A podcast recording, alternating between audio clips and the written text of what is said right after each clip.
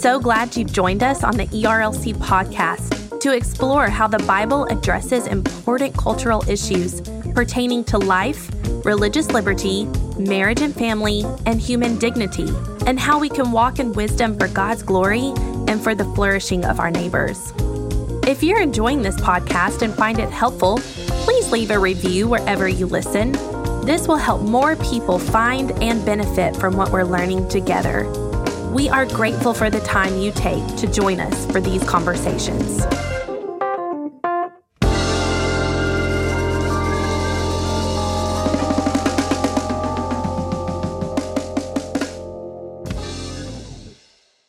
You're listening to the ERLC podcast. And your your your your spittle from your chips is going to be all over us. Let's take 30 Oh my seconds gosh, and formulate a plan. Oh my gosh, mute your microphone. oh, I did that one on I'm gonna purpose. to I'm going to I'm gonna struggle to love you when this is over. Well, listen, you would not be the first person and you won't be the last. Hello and welcome back to this week's episode of the ERLC podcast, where every week we're talking about our work here at the ERLC and focusing on what Christians need to know about the things going on in the world. I'm Josh Wester, and with me after a very exhausting and long week are my faithful colleagues and co-host, Lindsay Nicolet. Hello, everybody from the other side of the SBC annual convention. And um, I'm in a particularly good mood this morning because Brent keeps getting chided for being too loud on his mic. So it's making me laugh. That seems like a good time to bring Brent Leatherwood into this conversation. Brent, say hello. Hey y'all, and so I would just amend Josh's comment. It was an exhausting and long week, but also a good and affirming week. Absolutely.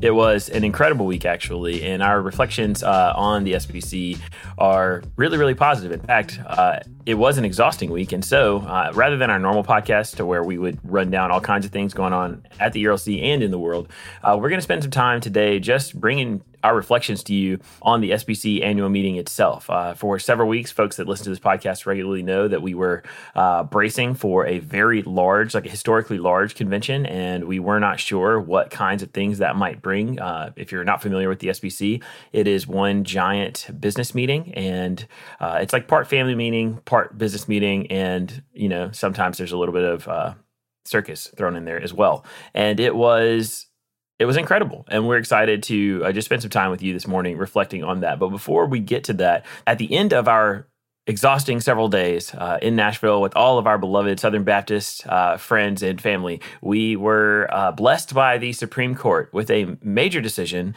in a case that we've been following for more than a year and we had had so many opportunities for the supreme court to release this decision. But of course just in the providence of God, they decided to do it on the Thursday, the very day after all of the activities of the annual meeting wrapped up. And so we spent most of our day yesterday, that was supposed to be a team wide day off, dealing with Supreme Court issues. And this was the uh, Fulton case that we've talked about so many times. And so, Brent, could you just give us a little bit of insight into what happened uh, with the Fulton case? Yeah, happy to do that, Josh. And so before I begin, I should just uh, preface what I'm about to say with we have a number of explainers and helpful resources about this case. I mean, this is a case that we have been following for years now. And we submitted an amicus brief uh, to the U.S. Supreme Court talking about the religious liberty implications of this. And so uh, all of those are available on our website. But just briefly, uh, what happened in this case was the city of Philadelphia uh, refused to contract with uh, Catholic Social Services, and it also affected 17 other entities uh, within the uh, city of Philadelphia. They refused to contract with them because these entities, uh, particularly CSS, um, identified uh, that marriage between a man and a woman is essential towards any sort of foster care services uh, being rendered by them. Uh, in other words, they would not place children in homes where there wasn't a one man, one woman marriage. And so uh, the city uh, put up these these contractual hurdles in front of them and said, okay, well, you, you're not going to participate in our adoption and foster care uh, activities here. And CSS rightly said that this is this is tantamount to a violation of our closely held belief and that case worked its way up through uh, the court system to the U.S. Supreme Court, and they came back with a resounding nine to nothing uh, decision uh, affirming uh, religious liberty and saying that cities like Philadelphia have gone way too far and have not provided any sort of compelling uh, interest or compelling argument to be able to abridge uh, religious freedom um, rights uh, that belong to organizations like CSS uh, in, in, doing this. And so it was a wholehearted rejection of uh, this sort of tactic being employed against faith based organizations in the foster and adoption space. And it's one that we are incredibly thankful for. And I, I think, you know, the big takeaway is, as, as others have articulated, um, religious liberty right now in the the kind of legal sphere is is probably at its most robust as it has ever been in American history, and I am I am just incredibly thankful uh, for that. Brent, that's a really good rundown. And it is a huge, huge win for religious liberty. Anytime you get one of these 9 0 rulings, uh, it is just so heartening, especially like when it goes in the right direction. And in this case, what the Supreme Court basically said is that, look, religious liberty is fundamental. And you don't have to agree with the things that a religion believes in order to allow people to live out their sincerely held beliefs.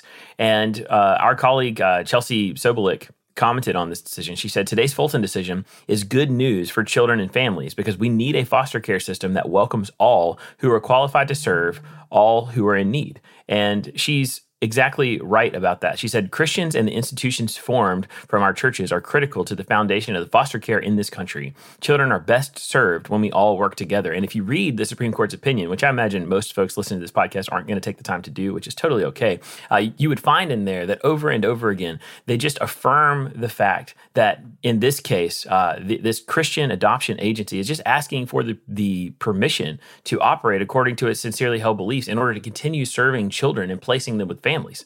There's nothing uh, hateful or bigoted or spiteful about sincere believers seeking to act on the basis of their faith, uh, which is the which is the whole point uh, behind religious freedom in this country. And so we were just so heartened by this Fulton decision. It is one more example. Uh, 18 of the last 19 times, our friend uh, Luke Goodrich at Becket points out that uh, religious liberty has been at the Supreme Court has been a, ri- a win for religious liberty. This is an incredibly positive trajectory, and it gives us so much hope for the future. And I just want to throw in a quote from Daniel Patterson, our acting president of the ERLC, that says a lot of what Chelsea said as well, but it summed up the important issues for me as someone who is trying to better understand the importance of this ruling. And it says it's important to note as well that this decision prohibits no one from serving children. It simply ends state discrimination against religious groups as Josh said and Chelsea said, uh, we must all remember what matters most is caring for children. If government boxes out religious organizations and prohibits them from providing foster care and adoption services, the net effect is a massive shortage of available homes. Children in need should not be collateral damage in a culture war.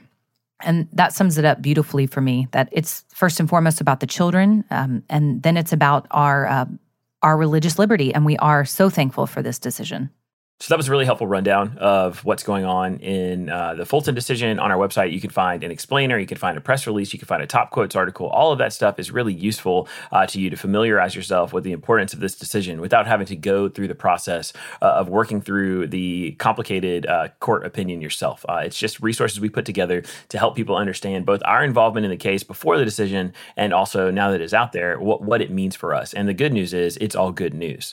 So that brings us to the big story in the week, at least from our world, as we walked through the SBC this week. It was, as we mentioned at the top of the show, just a really positive week in some in some ways that were quite surprising to us in other ways that uh, we, we, shouldn't have been surprised and we are just really really grateful. So i want to start with uh, just asking brent and lindsay to give us just just some like big picture top thoughts like uh, the top line thoughts of, of what the week was like for you and any any big reflections going into it. And lindsay we'll start with you well, I guess the first thing I want to say is sometimes it's like a giant party and you get to see all of your friends that you haven't seen in so long. And that is always what makes me happy about the Southern Baptist Convention. When you come face to face with people, or the annual meeting, I should say, you come face to face with people, you remember that you're brothers and sisters in arms for the sake of the gospel, for the sake of uh, the church being built up and people coming to know Christ and um, your brothers and sisters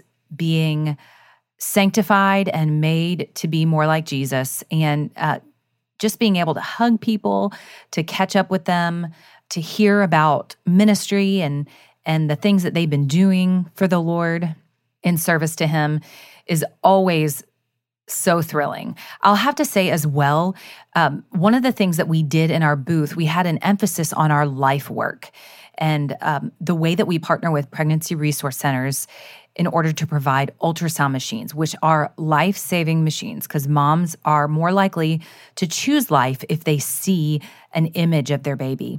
So we've done this in, I believe, over 20 pregnancy resource centers so far with plans for many more, Lord willing. But we had cards that people could fill out. They could write notes to abortion vulnerable women, women who are on the cusp of making a decision literally between life and death for their child. And so uh, those who came to the booth could write a note to them. And then we were going to give those cards to the pregnancy resource centers to give to those women as they were counseling them. And we heard so many encouraging stories. I heard two stories. One was this gentleman who his mom was one day away from aborting him when she was 15 years old and chose life.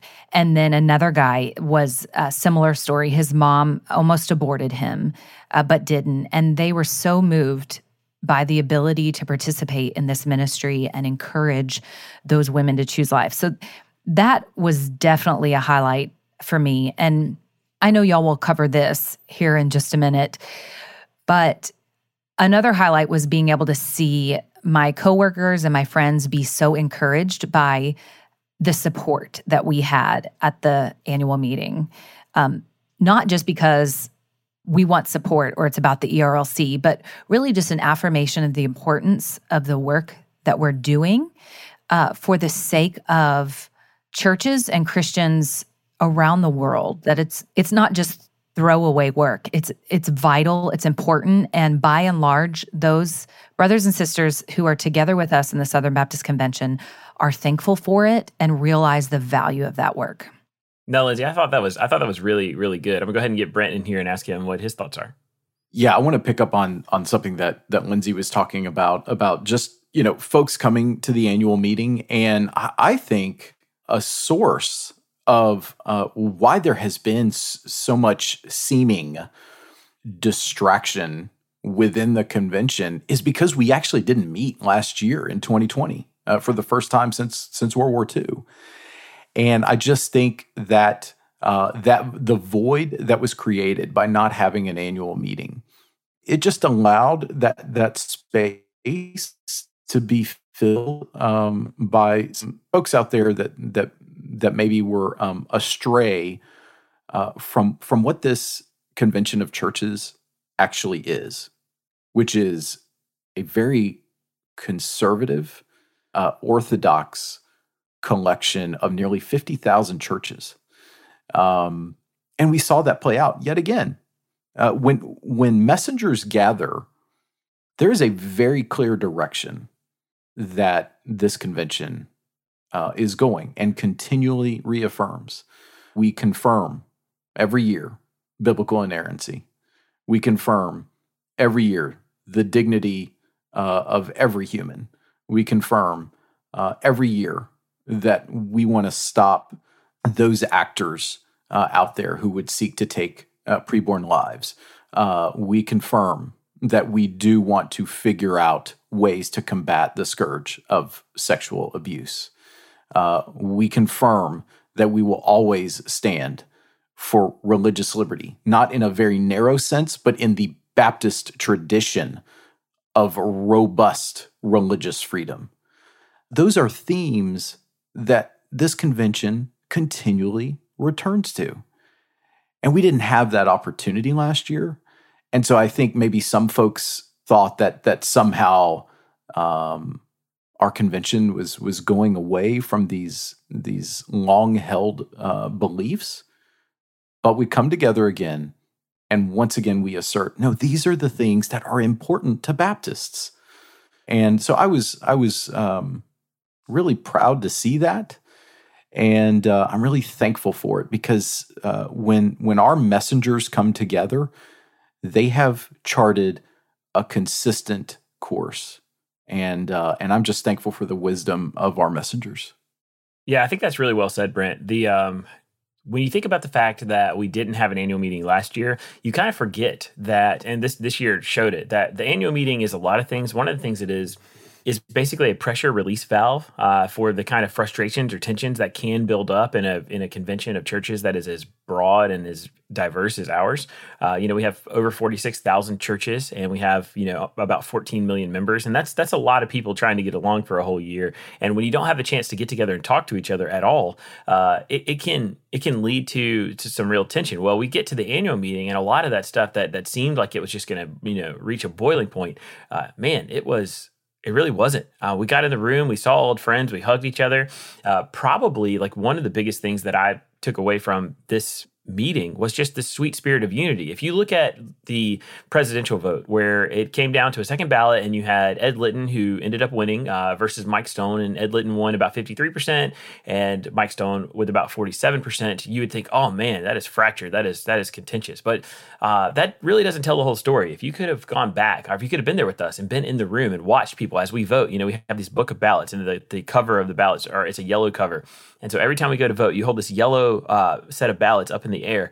Uh, on so many votes, and I would say probably the vast majority of votes, uh, it was it was overwhelming the way the room was united and together and voting the same way on all these things. So yeah, we may have had different uh, opinions about who should be the president, and certainly not everybody was a part of those overwhelming votes. But overwhelming means overwhelming. It really was this united body that was that was moving in so many ways in the same direction, and that was incredible. Uh, Lindsay, I loved what you said about the ERLC booth. Uh, we we had you know those ultrasound machines there and having conversations about the Psalm 139, and then also the T-shirt giveaway, and we got to have so many conversations with people, uh, and so many people came up to us and thanked us for our work, uh, whether it's in the pro life space or religious liberty or the other things we have going on. And then uh, I did have I did have an opportunity to talk to a couple different people, uh, probably three, that uh, had questions about some things they had heard about the ERLC. And one of the best things that happened is I get to talk to that person face to face, not over email, not over you know, not nasty grams or whatever. Some real person walks up to me to ask me a sincere question, and as I answered those questions, uh, those people at the end of those conversations, all three of them, man, they were they were positive. Uh, one of the guys wanted to hug me at the end, uh, and so that was like totally fine and cool, and it was good to be able to be with real people and to answer their questions. In fact, uh, another big takeaway for me was just the annual meeting reminds you uh, sometimes we forget how awesome Southern Baptist can be. There are a lot. There were just so many great people that we got to uh, interact with, and so many fun things going on. And it was just, it was just really wonderful. But probably the biggest top line coming out of the SBC is what you were just talking about, Brent. It was the fact that we we have a zero tolerance approach to the issue of sexual abuse and that we have over you know the messengers overwhelmingly uh, voted to for an investigation to uh, address the questions and accusations surrounding whether or not uh, the executive committee or, or, other or other people involved in this process uh, were attempting to stifle or silence or in any way circumvent uh, the efforts to address this issue head on. And so that's going to be something that's that's ongoing by an independent third party. And that was something that particularly the survivor community, uh, those who have experienced uh, sexual abuse in Southern Baptist contexts, were tremendously pleased by. Uh, it's something they've been advocating for for a long time, and they were they were overwhelmingly pleased to see the SBC uh, not only embrace this uh, investigation, but also uh, to formally add to our constitution and bylaws that if you are if your church refuses to take the right steps to address an issue of sexual abuse, uh, you will not be a, a, cooperating church with the SBC. And that that was a pretty huge and fundamental thing. And so those, you know, that that was the big story coming out of the convention. It was absolutely a move in the right direction, and it's something that we can be incredibly encouraged by as we try to deal with something that is truly horrible. All right, Josh. You know, as as you kind of were wrapping up there, it, it did bring to mind uh, one particular moment. You know, uh, you you stood up. There was a there was a resolution on abortion um, where all of us uh, affirmed the goal of of ending abortion. I mean, we but heck, part of part of what has motivated us over the last six months and uh, will, uh, so long as we are privileged uh, to be in these positions, is to make abortion unthinkable. Um, but there was one point, you know, you you went up to the mic uh, to help the messengers that were gathered in the room uh, to understand the value of taking any opportunity we can uh, to save one additional life. And in, in doing so, you um, you provided a window into what our strategy is at the ERLC. And so I was really thankful for that.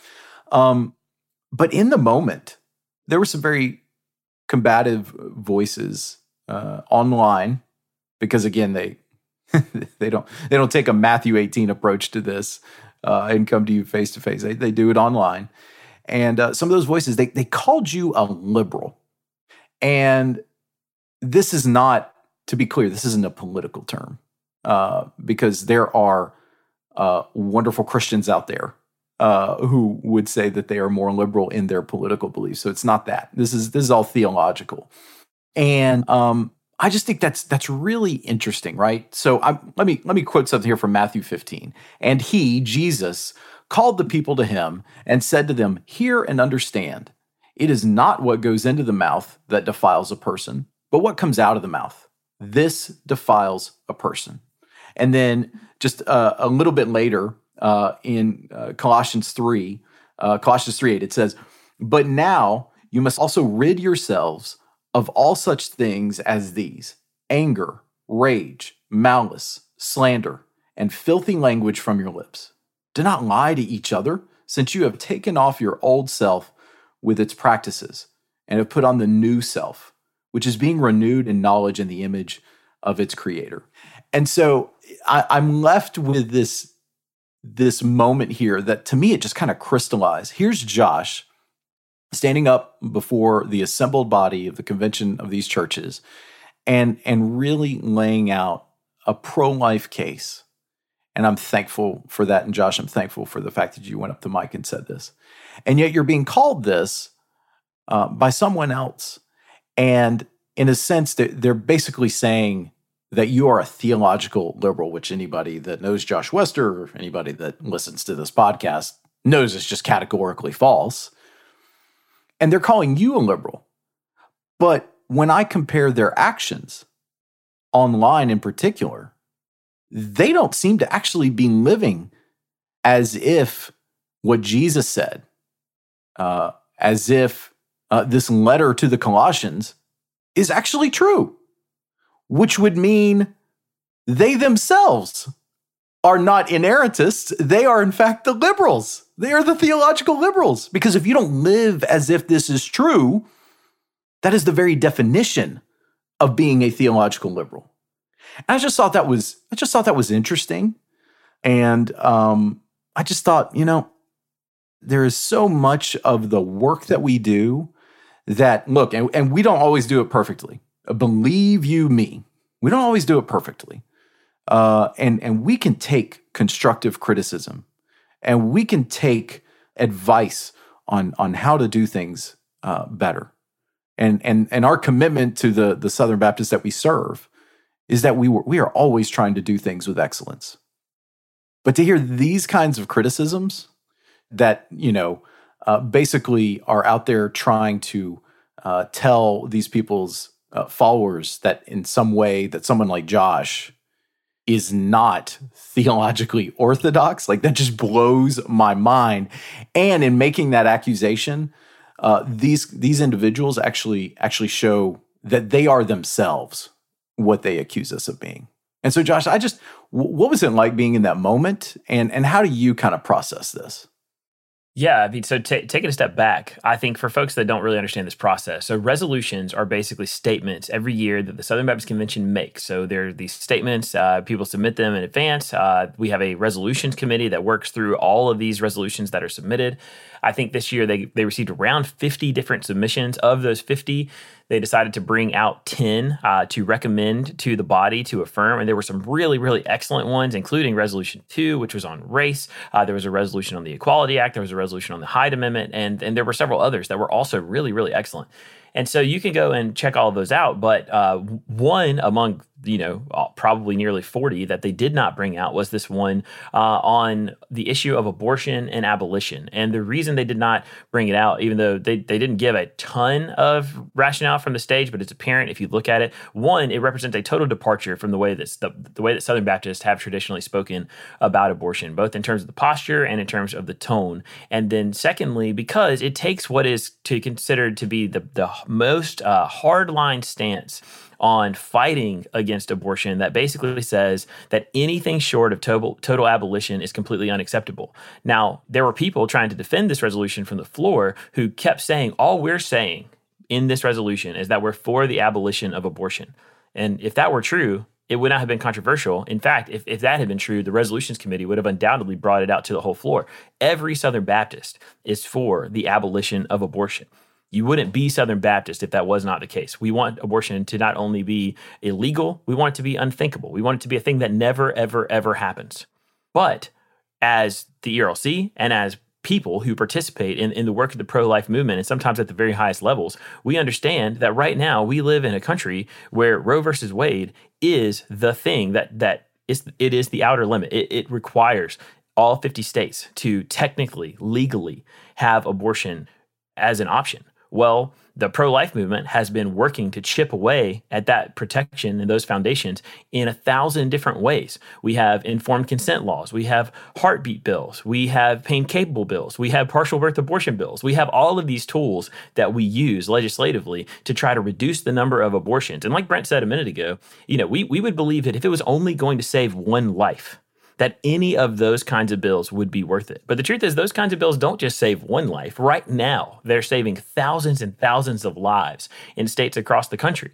And so I stood up to try to make the case that while every person in the room shares the goal being offered in that resolution, that we are for the abolition of abortion, we absolutely disagree with the tactic that it says is required because it would, t- it would strip away from the pro life movement all of these other measures. It would take all of these tools off the table and it would it would put us in a position where we're trying to fight the fight for life with our arms tied behind our backs. There, there, there's no way that that is actually the position that Southern Baptists want to take. And it was it was difficult to hear it misrepresented even in the room where where they were being less than forthcoming about all that was entailed in that resolution. So I, I, stood up to try to make that case that as someone who is ardently, passionately pro life, as someone who has who is an adoptive father who, has a little girl who's four years old, and she is my little girl because her mother chose life. I've spent time in my life working uh, diligently serving at local crisis pregnancy centers, uh, seeing the miraculous, amazing work that they do there. It is life giving, life saving work. Uh, writing about this issue, speaking about this issue, just trying to make the case. Southern Baptists, we are resolutely against abortion. We want to see abortion ended right this minute. But we have to keep fighting facing the reality uh, of where we are at this time. Please don't take these tools off the table. Don't don't affirm this statement. And as I was doing that, e- even laying all of those pro life credentials and holding the newest edition of Light magazine in my hand, which Lindsay absolutely led the charge on and put the whole thing together, uh, which is on. It focuses on pro life issues. It's about the fight for life, and it's about where we're headed there was someone, uh, well, not just one person, but many people, but one person in particular, uh, who is, you know, uh, significant in the Southern Baptist Convention, who in real time uh, labeled the position I was taking and me myself as a liberal, and that was nothing more than a than a smear tactic. It was something to try to discredit me and, and the the work that the ERLC does, and it's disgusting. It's disgusting because we are we're fellow believers. We disagree on so so many things, but we don't disagree on this. We're we're both anti as anti-abortion as a person can be, and we disagree about tactics. And who cares? We're both fighting. Let's keep fighting. But you're right, Brent. There, this effort uh, because it's not a new thing to uh, disparage and discredit people who you disagree with. That there is a wing of of Southern Baptist right now that are particularly vocal and they have done it and, and, i'm just the latest in a long long list of people that they have gone after like this. And so brent you brought it back around to scripture. I'll bring it back around to scripture too. Uh, james in james 1 verse 22 he says but be doers of the word and not hearers only deceiving yourselves. There is no question. The Bible tells us in the book of First John that if we claim to love God but hate our brother, we are lost, that we are walking around in darkness. And so, look, that's just a challenge uh, for all of us going forward. Uh, I am anybody who knows me at all or, or has followed me or, or, talked to me for more than five seconds knows that the idea that I'm a uh, liberal is just absolutely ridiculous. And this is not so much to defend my character, it's just tell you who I am. Uh, I am, I mean, I think of myself as a conservative's conservative. I'm conservative politically, I'm conservative theologically, I'm a biblical inerrantist, I'm a complementarian. I, am all, I'm all the things that, that define uh, conservatism, e- either in a political or a theological sense. And the Southern Baptist Convention is too, at least on the theological side, uh, there are there are not liberals that we're dealing with. And so uh, bringing it back around to something that, that Lindsay said earlier, uh, it wasn't just me uh, the New York Times, after Ed Litton was elected, uh, had a headline that that called him basically a moderate pastor who has won the SBC presidency. And I don't expect the New York Times to have to be able to appreciate this, but like when we think back to the conservative resurgence that happened in the 1980s, where the Southern Baptist Convention uh, was through years of hard work was moved decidedly in the right direction, saying we are not going to abandon our, our fervent belief that that the Word of God is the Word of God, uh, and we're gonna we're gonna stand on the truth of God's word. When the Southern Baptist Convention was going through that, the, the people that they were uh, that were opposed to that, they were called the moderates or or the liberals. And so that is a is a boogeyman bad word in SBC life and SBC history. And so when you use that, you you would do it on purpose. If you're somebody who is an insider at all, you would use that language only to to smear or besmirch uh, somebody's character. And so uh, Ed Litton is no moderate he is uh, he he said it yesterday in an interview on CNN. He said, "Look, I'm conservative in my politics. I'm conservative in my theology. I'm a conservative guy." And that is what I hope people understand is that there is not any kind of liberal insurgency happening in the Southern Baptist Convention. Uh, Juan Sanchez said on the stage at Baptist 21 a few weeks ago that uh, or a few days ago that we are not experiencing liberal drift. What is happening right now is we have a fundamentalist insurgency, and that is uh, that's what we're facing right now. And look, I, I love uh, all of my brothers and sisters in the Southern Baptist Convention, even those that I disagree with about some some things. Uh, but I hope, I really pray, and I hope that you'll join us in praying this that we can air our disagreements and we can work through our disagreements without being uncharitable, without being unkind, and certainly without being unchristlike. That happened this week, and it was unfortunate. Yeah, Josh, I'm sorry that that uh, you were attacked in that way, and uh, that there was this smear campaign against you, you know, it's terrible and it's it it's never justified. And really what it reminds me of because a lot of this has been happening on Twitter, especially for a really long time. It reminds me to constantly be checking my own heart as well because when my response is to want to come back at, you know, these people who may very well be actual brothers and sisters in Christ um, in a derogatory way or whatever it might be, I, I know my own heart and when it's wrong. Um, then I am acting, I'm no better than they are in that moment in the way that I'm acting. So it's just a constant reminder to me to be guarding myself and watching myself and keeping my heart with all vigilance, which I am not good at. The Bible says, because from it flow the well springs of life. And so, as believers, we have just got to constantly be on guard and we have got to fight to love one another. It sounds counterintuitive, but we have to fight our own sin in order to love one another. And um, we have to constantly be praying. And, and we've got to, if we're going to pray for our enemies, then we sure as well, sure as well need to be praying for um, those who feel like enemies who claim to be brothers and sisters in Christ. So that is just a long monologue about where I've been convicted in this as well and and just all of this infighting. And I pray that the Lord would use this momentum from um, SBC, the annual meeting, to uh, to just bring a sense of unity and bring about repentance where repentance is needed. And yeah, Josh isn't a liberal, just in case anybody's wondering. Uh, neither is Ed Litton, and um, he believes Josh believes the Bible clings to what the Bible teaches and what those who, throughout centuries have been holding to that are considered orthodox beliefs. Um, and if he was a liberal, we'd go, we'd, uh, don't worry, me and Brent would take him out back and take care of him. Just kidding. well, I appreciate that, Lindsay. Right. I mean, that just I mean, that just reminds me, like during the conservative resurgence, like there were actual theological liberals, and they probably would attest to that even to this day, who like denied the Trinity and denied the bodily resurrection of Jesus. Like these are very fundamental things. Th- those are actual liberals.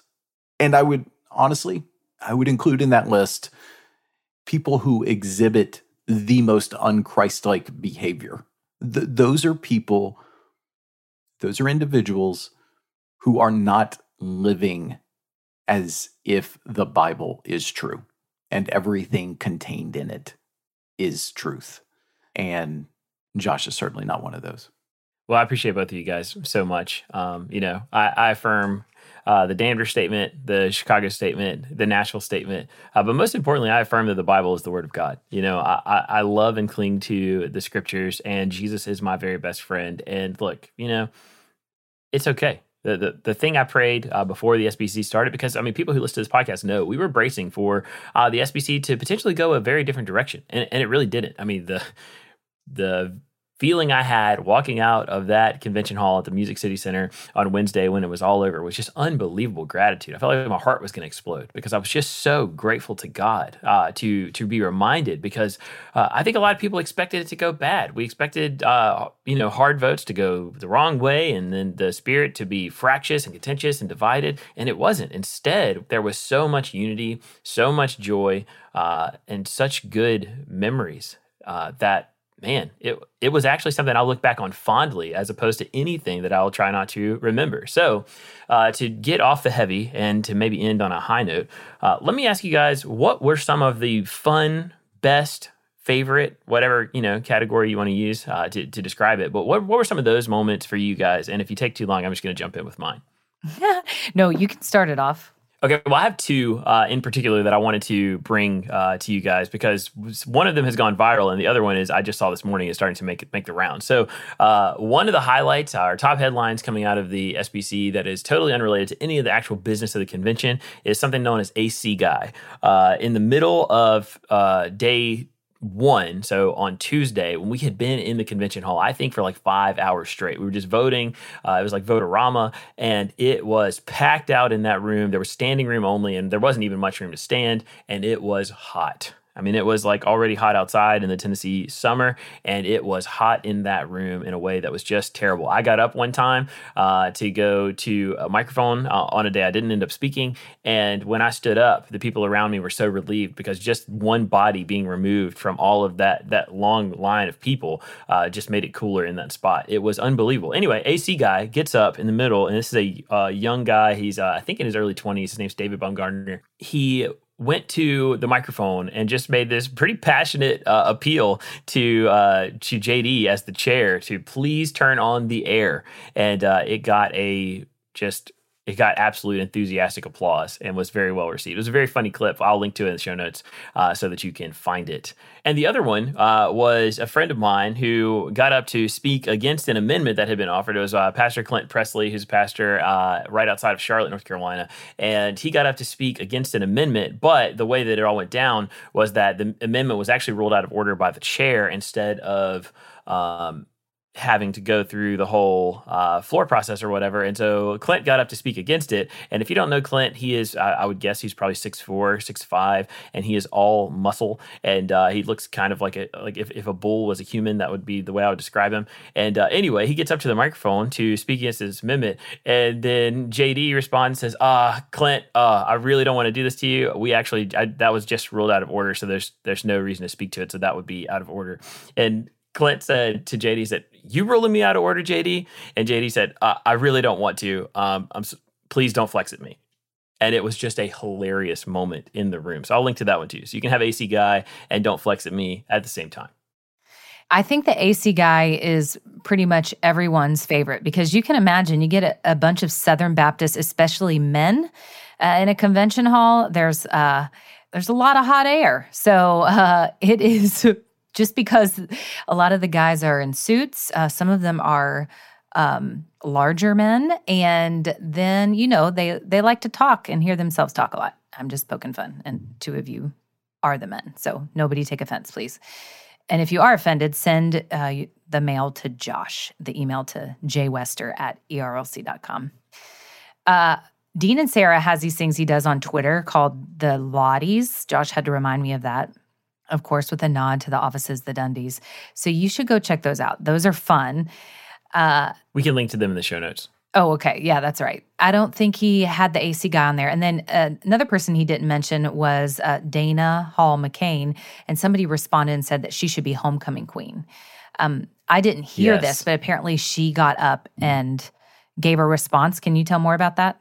Yeah, so it was in the um it was in the resolutions committee report where I think they were doing the one on the Hyde Amendment, if I have that right. And she, uh, somebody I think offered an amendment that would have, again, been a departure from the SBC's posture toward women because the way that we have chosen to talk about, and this is not just the SBC, this is the pro life movement uh, in general, is that we, we see the enemy in the fight for life as the abortion lobby. Uh, those who are in the abortion industry, who are profiting off of, uh, the destruction of innocent human beings. I mean, those people are predators, and they are uh, they are absolutely uh, deserving of any kind of scorn or condemnation. But we have tried to carve out unbelievable charity when it comes to the women who find themselves in these positions. And so, some somebody offered an amendment that would have addressed. Uh, the women who are potentially uh, abortion vulnerable in ways that were uh, very with a lot of condemnation. And, and Dana spoke against that amendment in a very like winsome and beautiful way, uh, just out of her own story and experience about being about volunteering and working with women at crisis pregnancy centers. And it really absolutely won the room and put us back on track to affirm what the SBC has always said ab- about this issue. She is such a trusted voice. And again, if you don't follow her, you can find her on Twitter as well. And then the last thing I'll say is JD Greear uh, is just the consummate game show host. So I think he just always needs to host the annual meeting. Yeah, if there's a position of like MC emeritus uh, of the annual meeting, like JD needs to hold that in perpetuity because uh, he always provides helpful moments of levity at the exact right moment. Um, and uh, I am just so thankful for him. Another uh, individual and leader within the SBC that I'm thankful for is Adam Greenway. Uh, he has had the unenviable task of being the the chair of the committee on the order of business, which just kind of helps move things along uh, logistically. And he performed that service with flying colors, uh, always helping to walk uh, the annual meeting messengers uh, through just some very um, uh, arduous Robert's Rules of Order procedure, and uh, and I'm just I'm really thankful for him. And you know, probably a, a moment. Um, that wasn't seen by a lot of people, but uh, I got to to be there in person. Was Ed Litton's uh, first press conference right after he was named president. it was just a great affirming moment uh, in the sense of uh, he talked about the essential need uh, for the ERLC and the work that we do. And you know, as as y'all can imagine, um, the, the, the last several weeks uh, with the departure of, of Dr. Moore, um, who we just love and cherish, and and and loved serving him and carrying out his vision for the ERLC. Um, you know, that, has been that's been tough uh, living through uh, that departure. Uh, but to uh, to come to the annual meeting with about sixteen thousand messengers and just continually uh, hear uh, that that folks see the work that we do and appreciate it, and even if they have questions, uh, they they know that that we are really trying to serve our ministry assignment um, is great. But then to hear it from the brand new elected SBC president. Um, that was just that was just a sweet moment and and one that I'm I'm really thankful that I got to see and you know immediately share with our team as it happened. Brent, that was a super helpful uh or just thoughtful uh, reflection just then. And uh, as we are trying to conclude our time here uh, for this kind of rundown episode, let's just do some final thoughts uh, from each of us. Lindsay, why don't you go first? Yeah, well, first of all, I just want to say that I appreciate you, brothers and friends, even though Brent gives me too much of a hard time sometimes. Uh, I, I'm grateful for y'all's faithful work. You spent many, many, many more hours um, at the annual convention than I did. I was more home with uh, the baby this time around. But anyway, I'm thankful for your hard work. I'm thankful that y'all are men of conviction and integrity and who, most of all, want to follow Christ. And even just saying that reminds me and leading up to the next annual convention, which is in Anaheim, which, come on now, we can all go to Disneyland. ERLC staff outing to Disneyland. How fun would that be? That's what I'm talking about, Lindsay. I'm all about that. So let's let's get that in the works. Uh, it just reminds me that number one, again, as Brent said, the work that we are privileged to do at the ERLC on behalf of Southern Baptists and Christians all over the world um, is important and valuable work, not because we're doing it and it gives us a job, but because it helps prepare the way for people to hear the gospel and respond to Christ. And it helps uh, believers to grow in their walk with Christ um, or to sum up the greatest commandments to love the Lord their God with all their heart, soul, mind, and strength, and to love their neighbor as themselves. And those are things that I am learning personally as somebody who works at the ERLC. So thank you to the messengers and to everyone that was so supportive of us in the midst of this uh, time of transition in our organization. And then, second of all, along the lines of what I was saying when we were talking about Josh being called a liberal, that we need to be people who are looking ahead to the next meeting, but but more than that, who are going into our churches and our communities and cooperating together as Southern Baptists. We need to be people of prayer and people of the word and people who are praying the word um, instead of uh, fighting and attacking one another online, um, instead of taking offense when people do attack us because it's going to happen. Um, the Bible is clear about that. Um, we need to be praying and and pleading that the Lord would make us a unified people for the sake of God's glory and for the sake of a world watching us, looking at us to see what our God is like. And um, we need to be praying that the Lord would give us the grace to give them an accurate picture so that they would be drawn to Him. Yeah, and the you know the the life work that we do. I mean, obviously that really resonated uh, with Southern Baptists as it rightfully should, and you know that was the core of uh, what our acting president Daniel Patterson uh, presented in our message to the annual meeting, our report to the annual meeting that we do each year, and um, you know, y'all, you should you should be praying for Daniel. He's you know kind of leading our organization through this time of transition, and and this is not something that he ever expected to do. Certainly didn't sign up for it, um, but he's been doing it. He's been doing a great job with it, and um, and so he needs your prayers uh, as as we continue and uh, begin the the search for the the next president of the ERLC. Um, and so, you know, but the core of that message was taken from Psalm 139. And uh, just a few uh, chapters before that uh, is Psalm 133.